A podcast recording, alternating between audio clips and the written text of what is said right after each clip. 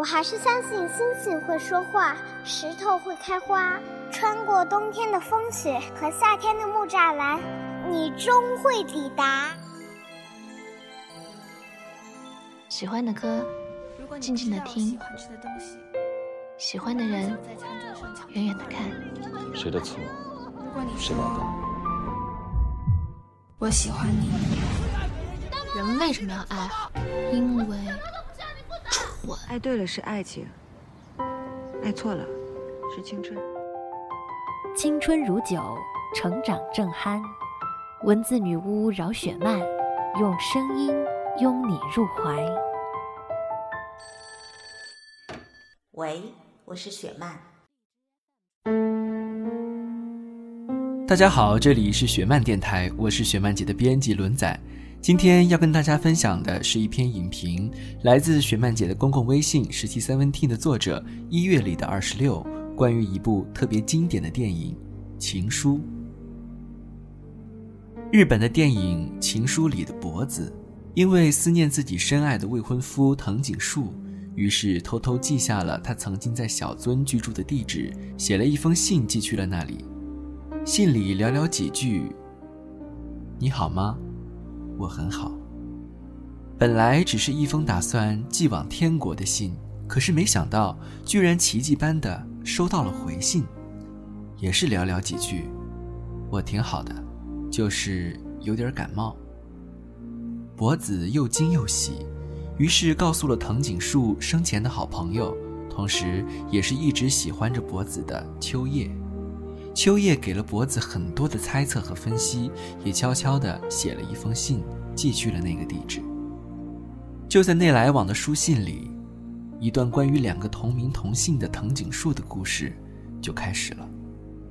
《情书》这部电影每看一次，内心都会涌起不一样的感受。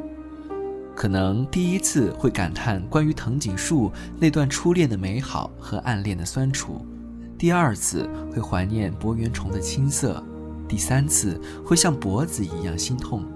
可是总有一次，你会替秋叶感到难过。因为秋叶说过，他其实是和藤井树一样喜欢博子的。如果他当年先主动一点，那么故事就会全部被改写。可是就在当年三个人一起坐的那张桌子前，藤井树终究还是比秋叶早了一步，先向博子告白。也许每一个人都对初恋难以忘怀，一如藤井树，两个同名同姓的人。或许本就是命运，在青涩懵懂的青春时代，喜欢一个人是很难说出口的，于是就会去做一些欲盖弥彰的事情来表露自己的心迹。从山坡上骑车冲下去挡住藤井树的路，把纸袋套在藤井树的头上，一遍又一遍地写着藤井树的名字，靠在窗户边看书时，偷偷看着坐在书桌前的藤井树。也许当时的女孩藤井树并没有察觉男生藤井树对自己的喜欢，只是觉得那些只是他那个有些奇怪的人的恶作剧而已，也或者是不敢确定，毕竟他们是因为相同的名字而被大家捆绑在一起，所以很多话语到了嘴边却也是没有勇气说出口。假如女主藤井树的爸爸没有因为肺炎去世。那么，也许男主藤井树还会在还书的那一天选择告白。那么他怎么说呢？他是那样腼腆害羞的男生，就连去还书也是鼓起了莫大的勇气。可是终究还是没能把那份喜欢说出口。女主也未曾想到过，看到夕阳下他那沉默的背影，居然是最后一眼。时隔多年，男主藤井树遇到了博子。那个和当年自己暗恋的女孩藤井树的眉眼极度相似的女生，所以藤井树暗下决心，不再错过。可是，在向博子求婚的那天，藤井树一如当年怯懦犹豫，反而是博子先说了结婚。我想，在藤井树说好的那一刻，应该也是在心里和当年的自己和解了吧。青涩的少年终于长大了，美好的初恋，终究是再也不见了。也许男主藤井树并不知道博子是有多深爱他，在他离去三年后，仍然不能释怀，总觉得他一定还活在这个世界上，所以博子也从来不敢正视自己和秋叶之间的感情。博子总觉得，如果自己和秋叶在一起，是对不起对自己一见钟情的藤井树，对不起秋叶的好朋友藤井树，对不起自己深爱的藤井树。可是他不知道，其实这个自己如此深爱着的藤井树，一直都爱着别人，一个和自己相似的人。其实爱这件事情，真的会分先来后到。前一个人在你心里留下的烙印，就连你自己都不知道会有多深。你以为你会忘记，可是有一天，当你想起，原来那一年的自己是如此深爱着的那样一个人，亦或是那样的被人深爱着。就在博子和秋叶的小樽之行后，故事的谜团被慢慢解开。穿梭于那年冬天的来来往往的信里。博子知道了，原来自己的未婚夫藤井树对于一个也叫藤井树的女孩是那样的难以忘怀，所以才会对自己一见钟情。藤井树深爱的，从来都不是自己，而女主藤井树时隔多年才终于明白，原来那个时候那个奇怪的、腼腆的，甚至是有些让人讨厌的藤井树是那样的喜欢着自己。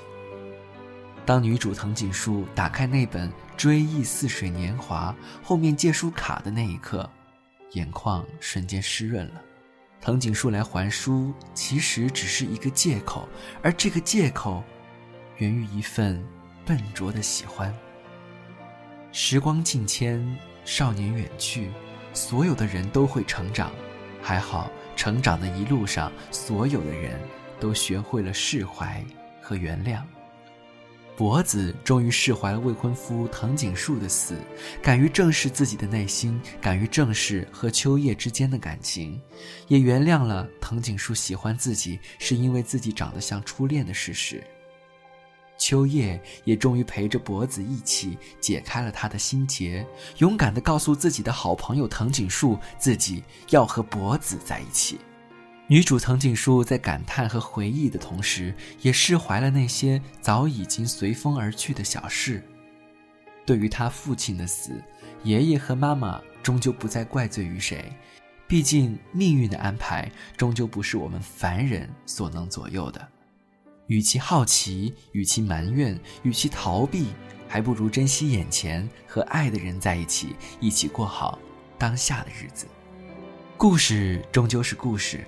可是却藏着我们爱着一个人的事实，就像每年冬天飘雪的时候，我总会不可遏制地想起你，所以，我也想写封情书给你。想写的话语有千万句，我想我只会写出寥寥几句。你好吗？我很好，因为在没有你的日子里，我在努力勇敢地活成更加真实的自己。愿我们的后来。都有更好的故事可以讲。好啦，今天的分享就到这里了。如果你也有好多文字想和我们分享，欢迎在雪漫姐的公共微信十七 seventeen 下留言，我们会及时回复。这里是雪漫电台，我们下周再会啦。